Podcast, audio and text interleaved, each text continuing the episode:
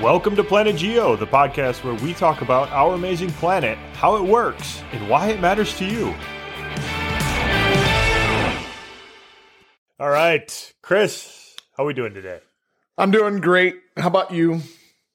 Um, as usual, when we're recording Planet Geo, I'm doing great. Oh, I know. is I know. I've been This looking awesome. forward to this all day long. I feel the same way. I love doing this with you. It's uh it's a good part of my life. Yeah. So today we interviewed Dr. Ian Miller, who is a curator and director at the Denver Museum of Nature and Science. And this was such a fun conversation. Yeah, it was. This was totally fun. yeah, I I knew right away. I I've seen Ian on lots of videos and I in fact I assign some of the videos that he's in to my summer science students when we're out. You know, they're watching him on his on the iPad and he is such an engaging, intelligent, inspiring person that I Yeah. Uh, you know, we just decided let's reach out to this guy and see if he'll talk to us and and he was more Yeah. than willing, which was just fantastic. Yeah, so we cover a lot of stuff in this interview. I mean, we wide ranging things from what a mass extinction event looks like, how a giant meteorite impact, you know, killed off the dinosaurs and gave rise to basically mammals on Earth. right and how this is like right in his backyard and it's such a rare discovery you know what we're talking about what he spent a lot of time talking about today was the first million years after the meteor you know slammed into earth and caused the extinction of the dinosaurs and gave a green card if you will to the mammals Wait, what the hell's a green card? no not card? a green card that's a bad that's a bad analogy um a green light okay Green light. a green light okay A, a green light to the mammals. Yeah. not a Um, green card What's a green card? I don't know. I I, don't was going to go with it, but very cool. Yeah, stuff. you almost went Um, off on some tangents there. I'll tell you what, I was a little worried. Like you, you got, you, you said, "Hey, let's get philosophical here," and I thought, "Oh shit, Yeah. here we go." Oh, Um, no, here we like, oh no, here A goes Doctor Jesse Reimink going off on his tangents. Getting on Uh, my soapbox about things. That's right. My soapbox is pretty Holy tall. cow! What a you are a piece of work. You know that? Oh my gosh. well, I avoided it. We we avoided disaster. well, so hold on. good. That that kinda. You only kind of avoided it. You got a little deep there, my friend. Well, you got to. When you talk to somebody super interesting, you gotta gotta get in the weeds. Oh, with I know. I know. You just got to go with it. That's right.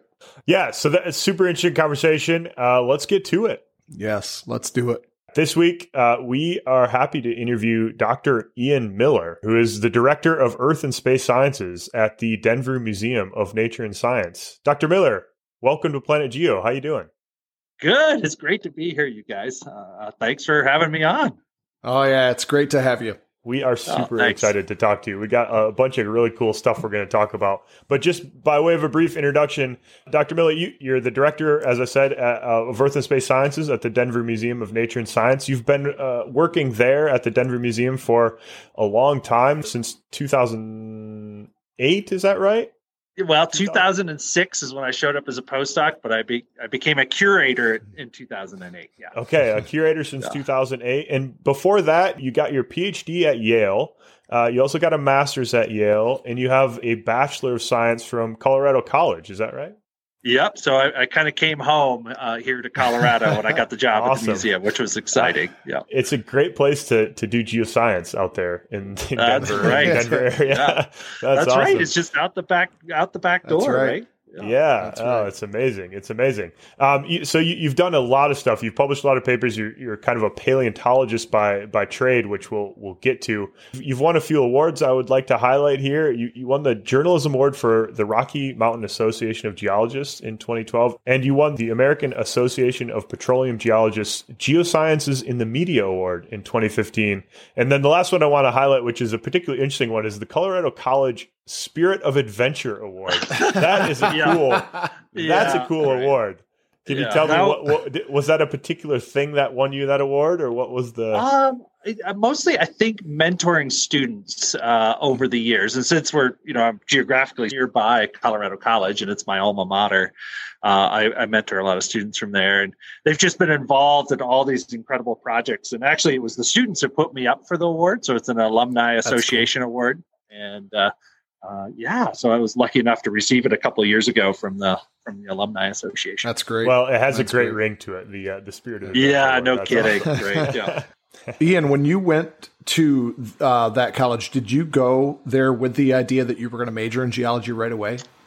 No, I, I actually was. Uh, I thought I would be a, a, medical doctor, right? I mean, it's sort of one of those things like you, you know, you the parents and the grandparents and maybe the community and stuff put some kind of expectation on you of what you think you should be, or, and so I got to CC and I, I, you know, I I knew I liked geology. I'd been collecting fossil plants, and I grew up in a big mining district in eastern Washington State, and so I had tons of minerals on the my shelves in my bedroom and things like that. And uh, it, but I didn't realize it was going to be a career choice, and that didn't happen until a couple of key classes at CC that sort of jump started that. What, what was it? What was there a particular moment that inspired you to go into the geosciences? And if so, can you describe that to us? Yeah, so there are a few. Um, my first class at Colorado College. So Colorado College is on this thing called the block plan. So you take a single class at a time. It's the same number of hours as normal class. But what it allows for is since you're completely steeped in that one class, the students and the professor can just sort of pick up and take off and go to some amazing locale in the American West. And my first class at Colorado College took me to Yellowstone. And uh, it was just this truly remarkable and memorable experience. The, uh, the professor who, who taught that class just threw us right into the elements. I can remember crossing rivers and sleet storms and things like that, which I'm sure was totally dangerous and the school would have been completely unhappy with. But uh, but it left its mark. Yeah. But what the school doesn't know won't hurt it, right? That's the, that's the, right. The, the approach exactly. to geoscience.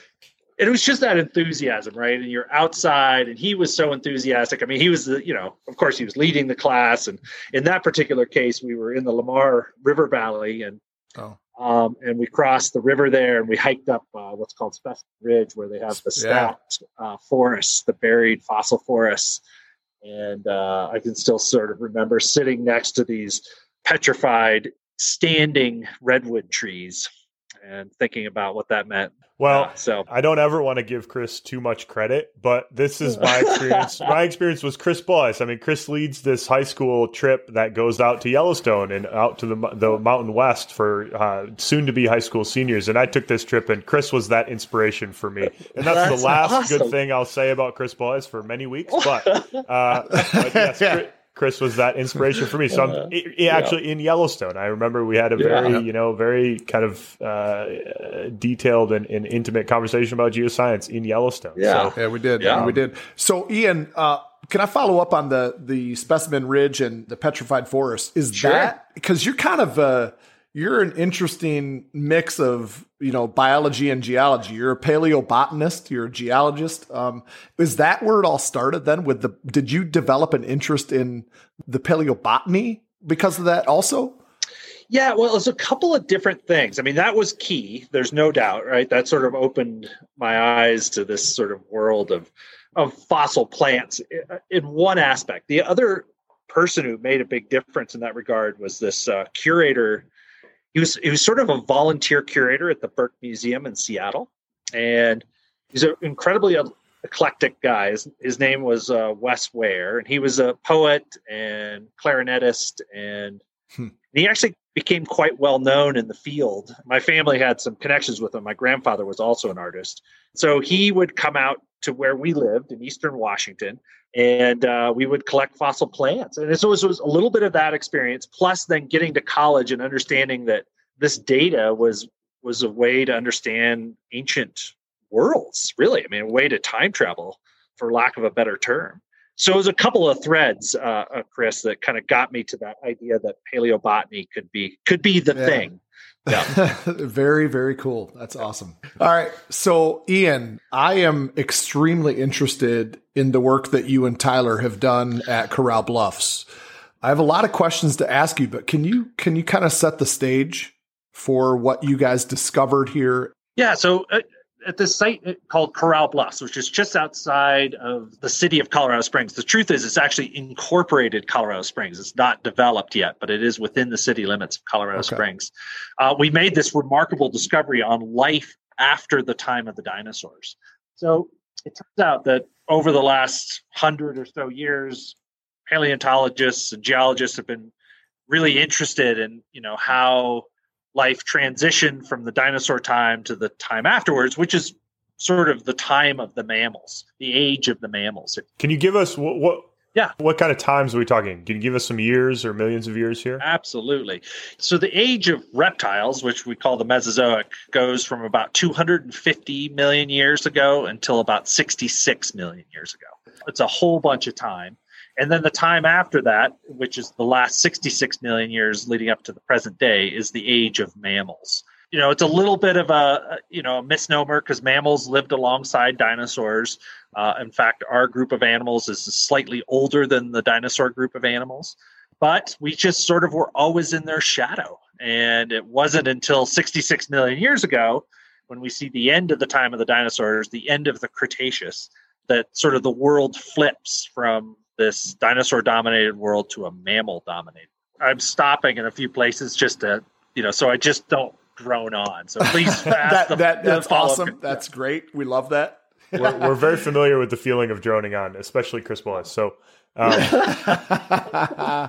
all right, Ian. So, um, can you talk a little bit about what exactly you found at Corral Bluffs and why that's so significant? Yeah. So the life on Earth, multicellular life on Earth, since about 545 million years ago, is sort of punctuated, if you will, by these extinction events. We call them mass extinction events. And a mass extinction is when you lose 50% of the species on land and in the sea. So it's just sort of an arbitrary number, but suffice it to say, it's really bad, right? So, and we've got we've got five of these things in the history of multicellular life, and the most recent of which is 66 million years ago. And these these events, they all have different causes, and these events uh, serve to sort of reorganize life. You can kind of think of them as like the biological reset button. And the last one, we call it the end Cretaceous extinction. It wiped out all non-avian dinosaurs. So that that is to say, basically, it caused all dinosaurs to go extinct except the birds and dinosaurs were this incredibly dominant group. They they dominated the planet for close to 200 million years. And uh, mammals are around, but they're sort of in their shadow. But once they're off the landscape, mammals get a shot. So this discovery in Corral Bluffs is all about that time right afterwards, all about when mammals start to re sort of populate the planet and diversify. Okay.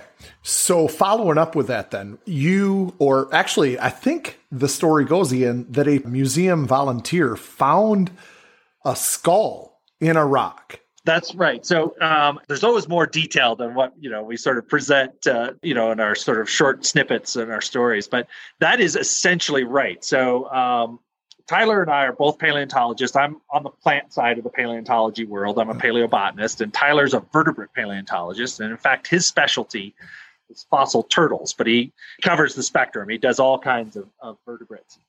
But he and I were both uh, scientists who had worked on the extinction of the Cretaceous world, the extinction of, of the dinosaurs, so to speak. I was working on the plants, he was working on the vertebrates.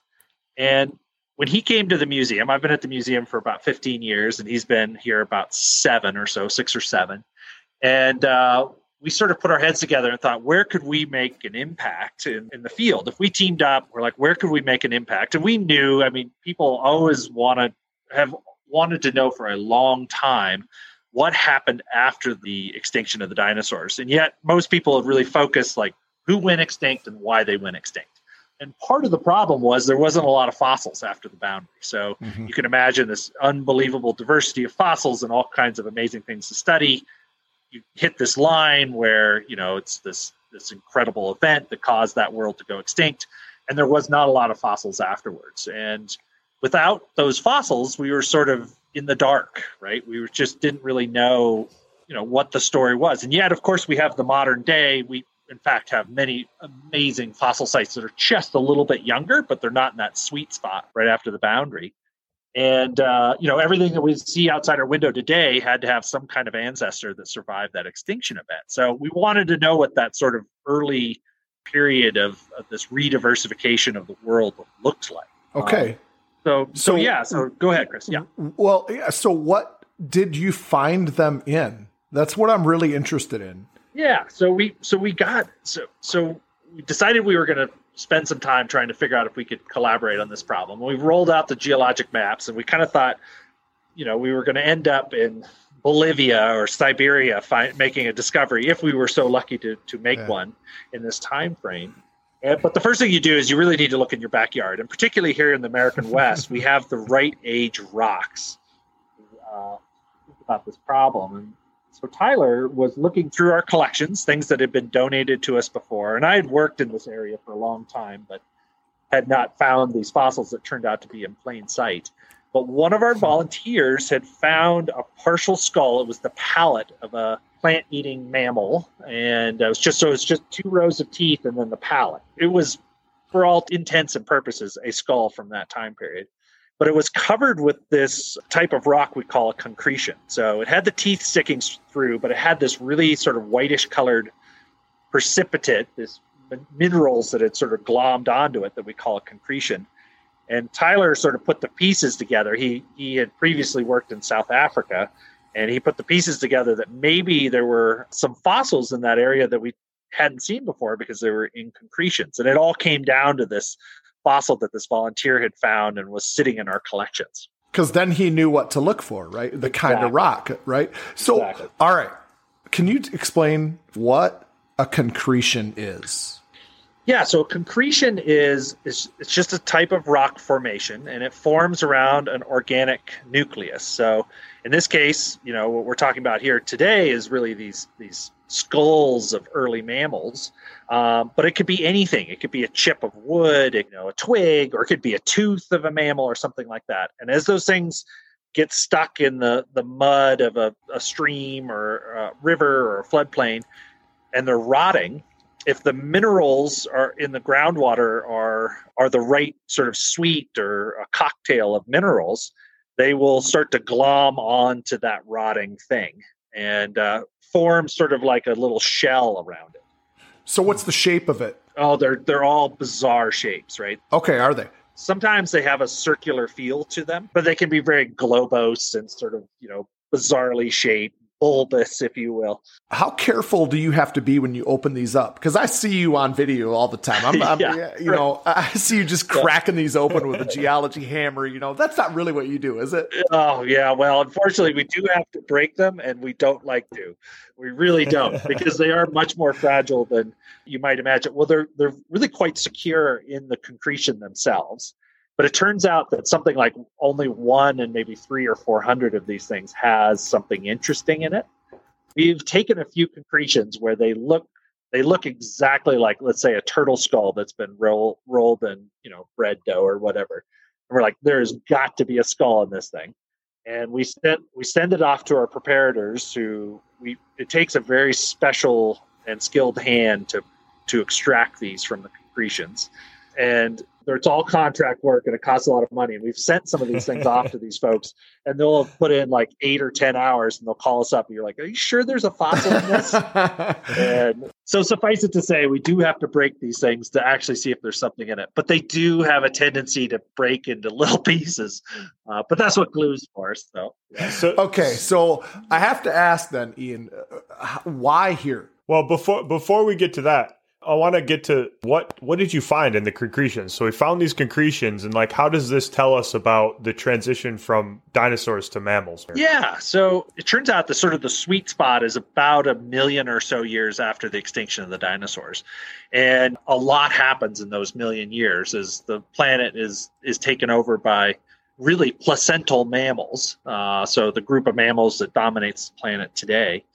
And um, before this discovery, we had something like four or five partial skulls from this time period of mammals in all museums in North America. Wait a minute, four or five? Four or five, Wow. and Oh my gosh. and so those uh, those four or five were found in a hundred years of paleontologists looking. Wow. We Ugh. once the pieces came together, it was really just a moment. It was a Sunday. I can remember it vividly. It was like Sunday at like ten thirty in the morning, and we were in a place we now call Skull Valley. And Tyler sort of fatefully picked up the first one and cracked it open, and, and he saw the cross section of a skull in this concretion. And we were there with it was me and then this volunteer who had found this uh, specimen that had been sitting in the museum for like 5 or Uh-huh. six years. And so she and I, within minutes, found a skull each as well. And Tyler found another one. And we literally doubled the number of skulls from this time period in 20 minutes. That's wow. crazy. What a story. That was wild. We were blown away. Uh, that probably will never happen to us again. Yeah. So it was it was like a period of time that just was you know you might say it was shrouded in mystery or something like that, but it was just devoid of data. And we all of a sudden put a lot of data into the into the equation. So you um, say that probably won't ever happen again, but you're still you're discovering fossils in the same place, right? Absolutely, even absolutely, now. yeah. We've got hundreds of skulls now. Oh my gosh, that's amazing! And uh, and of course, we've built this whole plant record alongside it. So there, we knew there were plants there before. It was the reason I'd been there a few times before. But plants aren't so rare from this age rocks. But without the vertebrate story, we were sort of we could tell a cool plant story, but it was pulling it all together, which made it so sweet. Well, all right. Well, that's great. Can you talk a little bit about what you found? And first of all, what is the KT boundary? Okay. okay? Yep. And then what's what was what did you find just below it at the KT boundary and then above it? Yeah, so the KT boundary uh, stands for Cretaceous and Tertiary, which marks this boundary between these two amazing periods in Earth's history. We actually refer to it today as the KPG boundary, Cretaceous Paleogene, which none of us like, so we still call it the KT. so we're still getting used to KPG. Uh, yeah, KT sounds. I, I didn't like that either. Yeah. uh, so, um, so what happens at that moment in time is remarkable. We're hit by a giant space rock moving at something like 100,000 miles an hour, and it comes in from the south, we think, and it slams into the Yucatan Peninsula and it pulls outer space literally to the surface of the planet. And it blows this hole in the ground, something like 100 miles across and 20, eh, 50 miles deep, and sends a shockwave from Mexico to Alaska in five minutes. Oh, and all this ejecta is blown out of the uh, the hole it creates. And it turns out, we think, that there's this moment of incredible catastrophe, tsunamis, and blocks of rock the size of cars that make it all the way to Haiti, 500 miles from the impact site, and this shockwave and firestorm. And then it quieted down a little bit. But there was all this stuff blown into sub orbit around the Earth. And the modeling suggests that there's a, about a 20 to 24 hour periodicity to this. And about 20 hours later, it started raining molten rock everywhere which wow. would have really sucked. So if you yeah. you survive the boundary, you survive the impact, but you're in New Zealand because that's where you might have survived it. it Can starts, I interrupt with a quick question here? Yeah. So yeah. Uh, we talked about plate tectonics before, but just for clarification, yeah. 66 million years ago, are we kind of in the general configuration? You know, is Denver where it is today? Is Alaska where it is today? In general, is that true? Or when you say landed in Mexico, is that actual Mexico or is it uh, you know Mexico where it used to be? That's a great question, Jesse, and and we are more or less in our current configuration. Okay. So we, if you think about us moving around the planet a little bit, we've moved longitudinally. So we were close, closer to Europe, but our latitude is virtually the same. In fact, Denver was about three degrees further north than it is today. But its relationship to Mexico, where the impact took place, is effectively the same. Okay. All right. It's effectively the same. The coastlines would have looked different simply because sea level was higher, but by and large, everything's about where it is compared to the present. All right. So carry on. Okay, so this is a very catastrophic description that I yeah, interrupted here. Exactly. So it's really on. good though. It's a good description. It's amazing. Yeah. yeah. So all this rock material starts raining back to the surface of the earth, say uh, some 20 or 24 hours later. And as it re enters the Earth's atmosphere, it melts. At the boundary itself, we see what were formerly glass beads at the boundary. We now, they're mostly clay now, but we see the evidence of raining molten rock everywhere on Earth. We find that in the ocean basins, we find it on all the continents. And wow. it, essentially the modeling because of course we can't go back and test this so we have to make some good guesses thank goodness we can't test it I yeah mean, my god yeah sounds horrible and so the, the temperature we think of the atmosphere got to about the temperature it takes to bake cookies in the oven, like 350 degrees Fahrenheit. Wow. Um, wow. There must have been fires everywhere. Yeah. So there were global fires, we think, though there's a lot of debate on whether or not there's increased soot at the boundary or not. And the other thing is how long did it take for most of the species to die? How long did they have to live through this horrible time? Yeah, some of them probably it took them a while, right? I mean, if you were here in North America, you know, we would have been probably burnt to a crisp. We were close to the impact site, and if you were in the blast wave, you would have been liquefied. That would have been bad. But if you were on the other side of the planet, you might have you might have lived a little longer. But we know that the dust also dimmed the sun and started to shut down photosynthesis. So even if you survive all these things, right, and you know, three months later the sun is dimmed, and it was probably only dimmed like 20, 25 percent, but that's like taking a you know a full sun plant in your house and putting it in the corner, and that plant does not survive. So the ability of many plants to photosynthesize shut down. And so now you start collapsing the whole food web. And that probably starts a few months after the impact. So below the boundary, you have this amazing diversity of life plants, dinosaurs, even mammals, small though, right? Small mammals. At the boundary, which how thick are we talking about on average? Yeah, the boundary itself usually preserves as a centimeter or so, but but remember it's crushed in a column of rock and it's a layer of dust. And then what do you find then above it? So it's, it's hard to tease out some of these sort of events that I'm talking about, but we have a few bits of evidence to suggest that uh, the whole ecosystem, the plant ecosystem, was sort of um, uh, it was completely reset at some level. So it was like having a global wildfire, and then you go through ecological succession. So think you know how a forest might burn and how things come back from that. And so the early pioneers of things that survive come back first. And that in this case was ferns. So some groups of ferns really do well in disturbance. We see right after the boundary a blanket of ferns.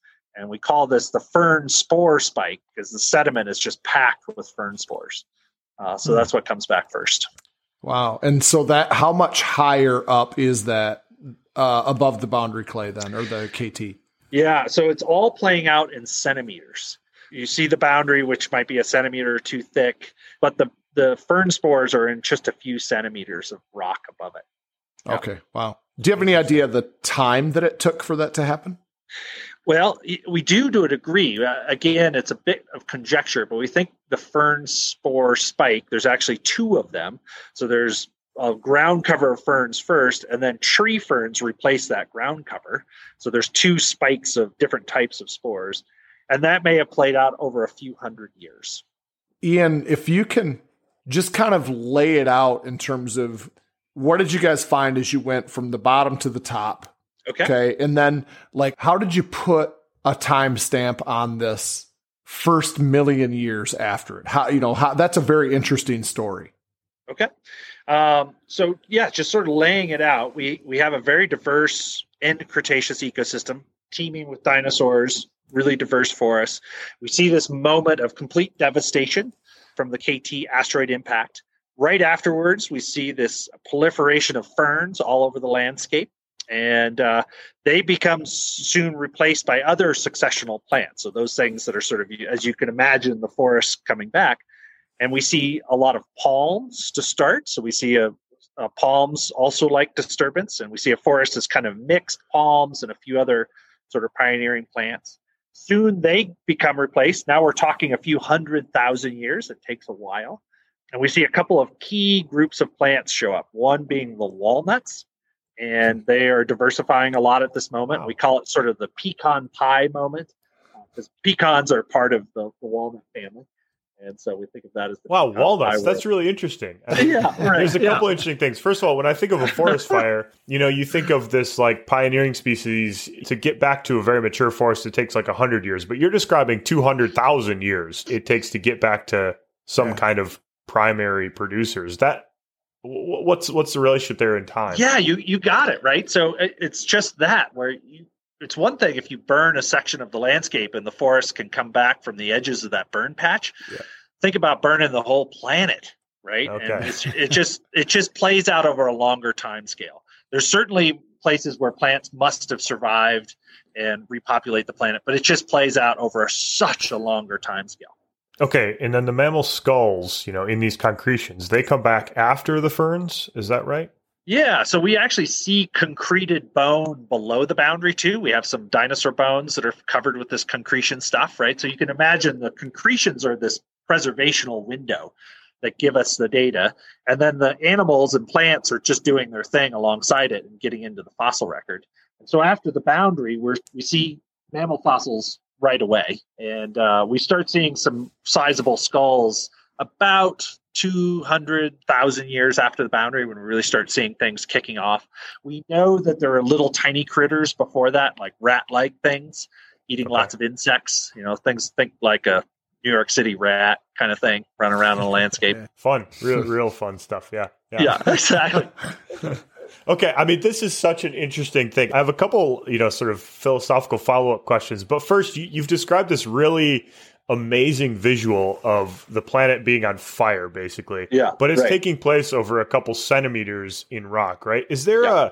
a, a location that, you know, if I'm going to go hang out in Denver for a while and, you know, I, I don't want to go to Red Rocks or whatever, like, where can I go to see this? Like, where can I go to look at this and, like, visualize your, your the visual you just painted? Is there yeah. a place to go see this? There is. And, uh, the best place is really a little bit south of us in Trinidad, Colorado. So it's about a, two and a half hour drive. And there you can actually see the KT boundary, this white stripe uh, right on a road cut on I 70. So you can like look out oh, the windows, cool. you're blazing down the freeway, and you're like, there's the KT boundary. And there's places there where you can get out of the car and actually go get a chunk if you want. Yeah, yeah. I mean, we don't want to see it from the highway. We yeah, want to get right, off. Exactly. We want to put our finger on it. You know, yeah, we want to, right. we want to think about it. Ian and Jesse, we can cut this out like if you want, but Ian, just a little background. I teach a three week long field course to high school seniors. It's like a 21 day geology field course. You're one of the videos that I make them that they have to watch. And it, it's um, how the Earth was made, the Rockies, you know, and you're featured in that in in a in a few parts that I found absolutely fascinating. And it's basically that you determine the height of the early Rockies using plant fossils. So, can you talk a little bit about that? Because I think it's absolutely awesome. Yeah, sure. Um, so it turns out that plants are pretty good temperature gauges for ancient climates in that study, which we never managed to publish for lots of different reasons. God, really? Science, I can't science. believe it. Yeah, okay. I yeah, okay. I know, right? I mean, it's still that whole work kind of like ground to a halt. I still need to pick it back up. But it turns out there's just something called the, the terrestrial lapse rate or the temperature lapse rate. It's basically this measure of how ch- temperature changes as you go up in elevation having come here to Colorado, you know that you have to wear different clothes down here on the front range than you do up in the mountains. If you could quantify that difference in temperature, you can use this terrestrial lapse rate in temperature to back out elevation. And uh, it's a rather crude tool or crude approach in some ways because the error bars are so large. But it also turns out there's nothing even that kind of comes close to fossil plants for telling past temperatures like this. So where it goes. Basically, we found fossil plants high in the Rockies that gave us a temperature that was much lower than nearby forests that were should be on the lowlands. And then you can just take these two differences and back out the paleo elevation. Um, so how old are these fossil the fossil plants that are giving the high elevations or the low temperatures, therefore the high elevations? Yeah, so they're all, you really need coeval sites, but in this case, they're all uh, late Paleocene, so like 60 million years old. So it's the okay. end of the sort of uplift of the Rockies here in Colorado. So it should be somewhere near their sort of maximum height or the maximum height compared to the nearby plain. Okay. So two things then that I want to real quick ask you about then. So you basically just for our listeners to get kind of a, a visual of this, you're using like smooth margin plants to to plants that have a like a toothed margin, right? Yeah. So flowering plants, think of all the hardwoods and eastern forests, will have this this sort of remarkable thing where if you take a patch of land and all the different tree species in that patch of land and you count the number of species with smooth margins versus the smooth number of margins what are we talking about for margins this is the, the yeah. tree limbs or the leaves or what we're talking about the leaves here. Oh, okay. Yeah. So yeah. So you can think of them as like either toothy or serrate, sort of saw shaped on their edges, or smooth, having a completely continuous, unbroken edge. And when you go to the tropics, almost every species produces a smooth margin leaf. And as you go further north, there's more and more toothed species. So you found then as you worked up the stratigraphic column that you encountered increasingly higher ratio of toothed or sawtoothed margin leaves. Essentially, uh, but rather than the stratigraphic column, we literally had a site that was sitting in the Paleo Mountains and a site that was sitting on the Paleo la- on the plains. But you're right. So there are actually studies out there where they look at the uplift of the Andes, where in a single stratigraphic column through time you can see an increased number of toothy things, um, wow. either suggesting the planet is cooling or the mountains are lifting. So, okay. Yeah. So, cool. what did you find? How high were the early Rockies then? Yeah. So at least as high as they are today, but maybe as much as twice as high as they are today. So, wow. Um, so, so you're uh, talking Himalayan type height. Well, it's we were a lot closer to sea level then. So the middle part of North America is sort of buoyed up to an elevation of about a mile high. Right, Denver's a mile high, but then Denver had like seawater lapping up at its at its edge. So the differential elevation was greater, but the absolute elevation might have even been lower. Okay, that makes sense. Wow, that's amazing. I must say, Ian, since my undergrad, I've really never been super enthralled with fossils. For some reason, they just don't grab me in the same way that like a good metamorphic rock does. Like I, there's something innate about them that's just not as exciting to me. And I, I know that's probably offensive. You've gone some way in convincing me that they're very interesting and very useful. So, so God, that, you just need to go out and collect some fossils. You'll be hooked. You just got to get some in your hands. Yeah, yeah. that might be true. I'll I'll call you up next time I'm out near Denver, perfect. and you can yeah. you can convince me how useful fossils. All right, are. we'll turn you into a paleobotanist yet. There we go. There we go. There you know, he doesn't need any more hobbies. I mean, no, no, it's no, not a good true. idea that's true. at all. That's true. Yeah. All right, so, so, I'm curious, Andy, if we could kind of get a little bit more, you know, personal on your career path here. Like, I'm curious about the, your role in the museum and kind of what your day to day looks like. So, can you explain the role of the Denver Museum of Nature and Science and its sort of mandate, and then also what is your job within that? Yeah, so our mission is to be a catalyst and to basically inspire people when it comes to science and the natural world. So we have a staff currently of about 350 people. Wow. This is okay. wow. We were much larger in the pre-COVID time. Not much. We were we were about 450 in the in the pre-COVID world. So we see about two to two and a half million people a year. Um, about half of those come through the front door, and about half are out there in the community receiving some kind of virtual program, or we come to them. So we're kind of split up. We have a huge exhibits department. We have a huge experiences or programs department. Uh, you know, lots of educators. We have a huge team of teachers on staff, and then there's a big uh, science and collection side uh, to the museum. And those are sort of like the three legs to the stool.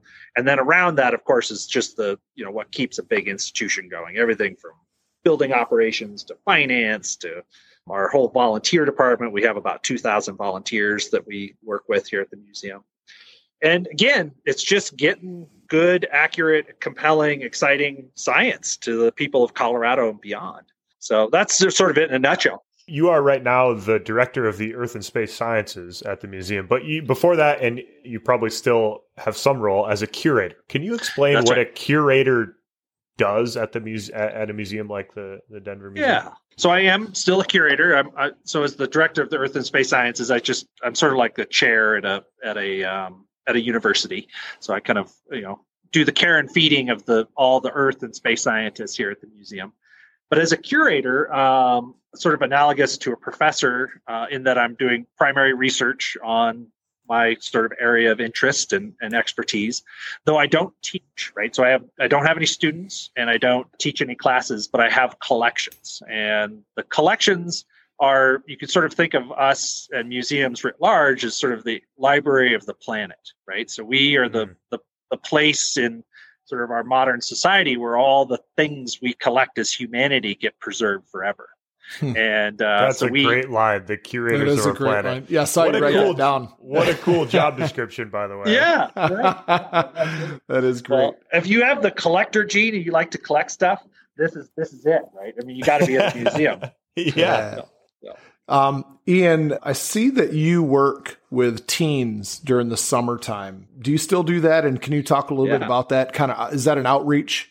Yeah, it is. So we we run a program called the Teen Science Scholars, and we kind of think of our, uh, you know, we do outreach in lots and lots of different ways. But when it comes to sort of doing that informal education of students, we kind of, you know, area focused on teens, one kind of focused on undergrads, and one kind of focused on graduate students. But for the teens, we run this program, which is actually really quite remarkable and is all donor funded. So it's like you know private donations and things like that, but it's very well funded. We really focus on kids who would be the first in their family to go to college. And we really want kids who represent the demographics of denver the greater denver area.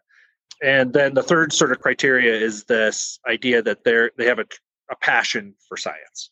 And right and we are we give them a chance to just sort of figure out what it might be like to be a scientist. And so they they get paid a summer salary because we know that a lot of these kids really do need a summer job, right? They're going to get a job at the grocery store or something like that. So we pay them uh, a summer salary and they come and work right alongside the scientists and we just put them to work in the field and the collections. And so they do about, I don't know, about 160 to 200 hours of work. And then they have a big showcase where they need to present a, a scientific poster, if you will, but they can do it in all different kinds of formats. Lots of them do videos or they do presentations on a collection that they've been working on by and large, these are kids that are local to the museum, and we take 20 a year. And they're in archaeology or sciences, zoology, health sciences, you know, all it runs the gamut. Do they have to apply then? Yeah, it's pretty competitive. We're taking about 20 kids out of maybe 350 applications or so. Oh my gosh, Yeah. that's yeah, that's tight. Yeah. Okay. What an Wow. amazing opportunity, though. I mean, to get exposed at that age to to really you know fundamental research is a crazy cool Yeah, thing. right. This is one of the ways we can give back, right? Since, Yeah. since we aren't teachers per se, you know, we help build that network for these kids to get into college, to you know, figure out how to navigate those systems, and maybe to go on. And we've had a number of kids get their PhDs and and Huh. move on even beyond that, which is really That's cool. really cool. Yeah. That's awesome. Ian, so one final question, and uh, we always end our interviews with this this question right here. So, do you have a day? What's been your best day as a geoscientist slash paleobotanist? What's your best day you had?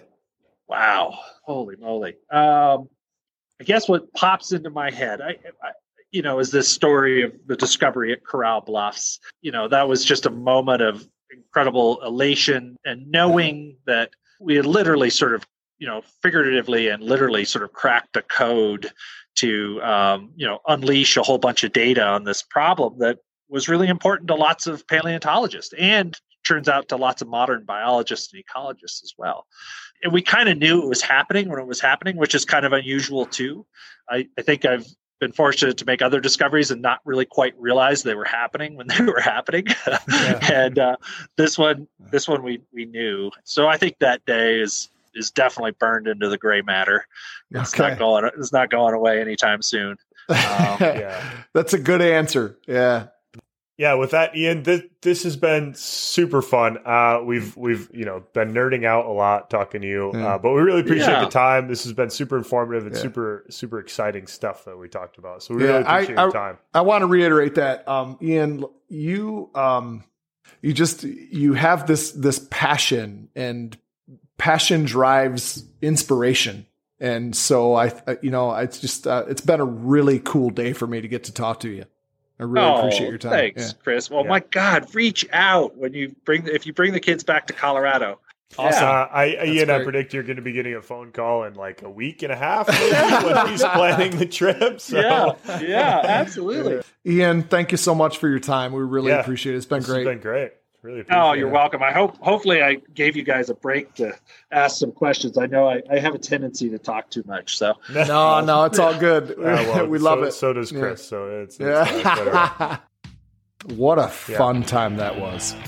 oh man, we could have we could have talked for a I know. little longer. I, w- I would like to um, suggest to our listeners um, two videos that if you just do a Google search on this, and one of them is how the Earth was made, the Rockies. It goes into some other detail that we didn't get into on our podcast. The other video that I would recommend, which is by PBS, is called The Rise of the Mammals. Those are absolutely fantastic videos to watch. But that's a wrap. Super fun episode. And uh, tune in next week for more Planet Geo. And as usual, if you liked this episode, if you if you got something from this podcast, all we ask is that you share it with somebody who you think would find it interesting as well. And take care. Awesome. See you.